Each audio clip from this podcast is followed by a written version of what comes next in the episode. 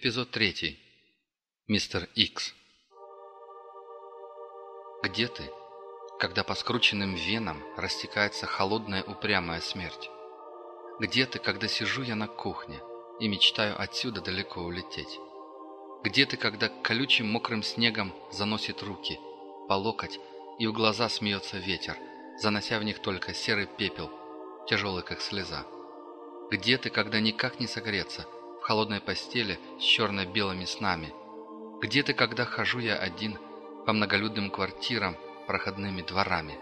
Где ты, когда встречаются люди с пустыми глазами и фальшивой улыбкой, где хочется в небо серебряной птицей, но все так же ползешь по дороге улиткой? Пилот.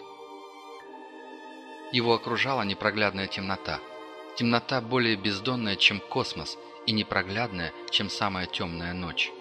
Но в отличие от космоса, здесь не было звезд, не было планет. Здесь не было ничего. Только он. Кто он? Где и как долго здесь находится? Он не знал и не хотел знать. Ему было все равно. «Алекс!»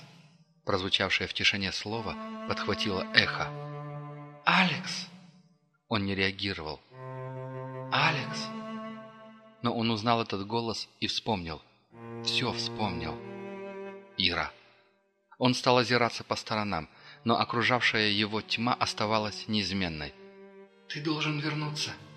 Еще не время!» Он упал на колени. «Нет, нет, я так устал. Я не могу без тебя, Ира. Я не могу без тебя!» «У тебя иной путь, Алекс. Ты должен жить!» Возвращайся. Я всегда буду с тобой в твоем сердце. Помни это, Ира. Помни обо мне. Прощай, Ира. Яркий свет. Есть пульс, он дышит. Отлично. Следите за давлением. Подготовьте еще два кубика адреналина. Алекс лежал, и над ним хлопотали какие-то люди. Зрачки реагируют на свет. Давление нормализуется. Алекс попытался сесть. «Нет-нет, не двигайтесь». Чьи-то руки мягко, но настойчиво удержали его в лежачем положении. Несколько секунд ушло на то, чтобы осознать происходящее и понять, что он находится внутри машины скорой помощи. Перед глазами все плыло. Он быстро приходил в норму. По мнению врачей, слишком быстро, потому что когда он все же резко сел на кушетке, раздались дружные вопли негодования. «Лежите спокойно!» — послышался сердитый мужской голос, принадлежавший седовласому доктору в зелено-синей униформе сотрудника скорой помощи. «Я в порядке», — произнес Алекс. «Еще бы в порядке. У вас только что была остановка сердца». «Правда?» Алекс рассеянно озирался по сторонам. И, судя по тону голоса, слова доктора его не сильно взволновали. «Тридцать секунд назад вы были в состоянии клинической смерти, и наблюдались явные признаки сильного переохлаждения». «Да», «Я немного замерз». «Немного? Странно, что вы вообще живы. Как вы смогли выбраться оттуда, да еще и вытащить девушку? Уму непостижимо». При упоминании о девушке Алекс резко вскинул глаза на доктора. «Как она?» «Сильно замерзла. Нахлебалась воды, но я думаю, все будет в порядке. Ее повезли на другой машине». Услышав ответ доктора, Алекс немного успокоился и даже позволил медсестре уложить себя обратно на кушетку. «Куда мы едем?» В больницу? Я намерен отказаться от госпитализации. Доктор удивленно поднял брови. Ваше право. Но я настоятельно рекомендовал бы вам не спешить. Спасибо за заботу, док, но я в порядке. Не сомневаюсь. Но будет еще лучше, если вы немного у нас отлежитесь. Перспектива ехать в больницу его совершенно не радовала. В голове возникла мысль вырваться из машины и бежать, но Алекс отбросил ее как чересчур опрометчивую. Безусловно, милиция будет в больнице очень скоро, и у них, скорее всего, возникнут резонные вопросы. А из чего же стрелял гражданин-герой, спасая попавшую в аварию девушку, когда помогал ей выбраться из тонущего автомобиля? И Алексу совершенно не хотелось отвечать на этот вопрос. Но бежать сейчас, на глазах у медперсонала в замерзшей одежде, ему не хотелось еще больше.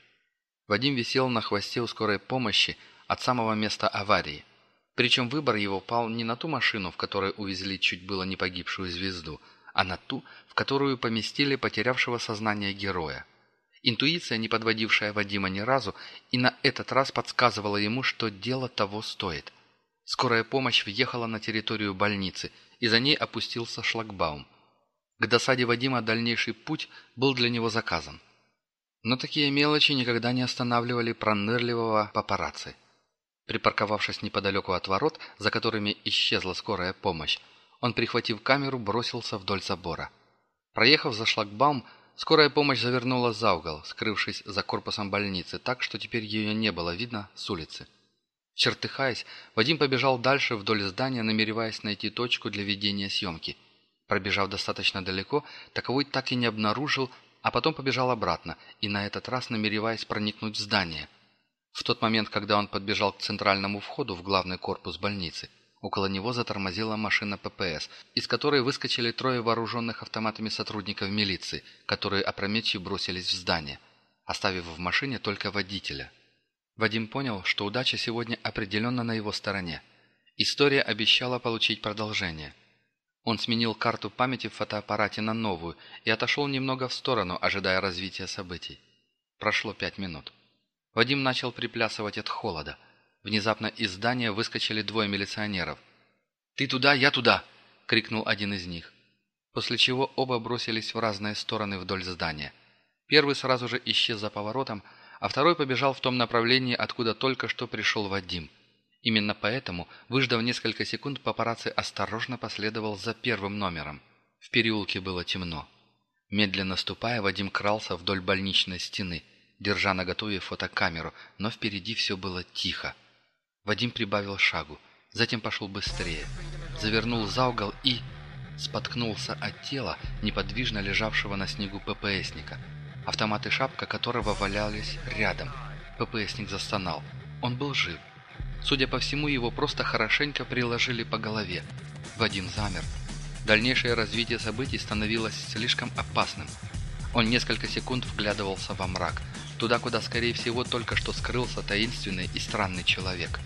А затем собрался с духом и побежал следом. Некоторое время он бежал наугад, но вдруг впереди мелькнула какая-то тень. Вадим замер. Несколько секунд он настороженно всматривался в темноту.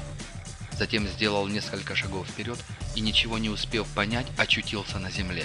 Кто-то очень сильный придавил его сверху коленом и профессионально заломил руку за спину. «Не убивайте! Не на...» Вадим не успел докричать, так как его лицо вдавили в снег и настойчивый, не терпящий возражения шепот проговорил прямо в ухо. «Тихо!» Вадим замер. Незнакомец наконец-то ослабил давление – и Вадим, высунув лицо из снега, смог вдохнуть немного воздуха. Но незнакомец по-прежнему удерживал его руку и не давал подняться. Он быстро и профессионально обыскал Вадима и некоторое время рассматривал его документы, затем бросил их на снег рядом с головой фотографа. Журналист слегка повернул голову и краем глаза увидел, что восседавший на нем человек, продолжая фиксировать его руку коленом, рассматривает его фотокамеру. В следующий момент незнакомец извлек из фотоаппарата карту памяти и убрал ее в карман, а затем со всего размаха запустил дорогущую фотокамеру в стену дома. Вадим застонал, глядя на то, как его профессиональное орудие труда разлетелось на куски, но в ту же секунду забыл об этом, так как услыхал над своим ухом все тот же шепот. «Я не хочу причинять тебе вред, и не сделаю этого, если ты сделаешь все, как я скажу. Если понял, кивни». Вадим кивнул, и незнакомец продолжил. «Лежи тихо и считай до ста. Когда закончишь, можешь уходить». Вадим почувствовал, что давление сверху ослабло. Несколько секунд он лежал неподвижно, а затем, решив, что вокруг все стихло, сделал попытку подняться. Внезапно сила обрушилась на него, придавив к земле. «Я же сказал, до ста!» Вадим судорожно закивал и начал считать. На этот раз он честно досчитал до ста и осторожно огляделся. Вокруг было тихо. Вадим перевернулся со спины на живот и медленно сел. Заломанная рука болела. Вадим бросил досадливый взгляд на останки фотокамеры. Сволочь! Он потер больную руку, а затем, что-то вспомнив, сунул ее под куртку и нашел потайной карман, откуда спустя пару секунд извлек карту памяти с фотографиями, которую он, к счастью, вынул из фотоаппарата перед тем, как на него напал незнакомец. «Не хочешь быть знаменитым?» Лицо Вадима исказила злая ухмылка. «Ну уж нет. Я сделаю тебя звездой, приятель.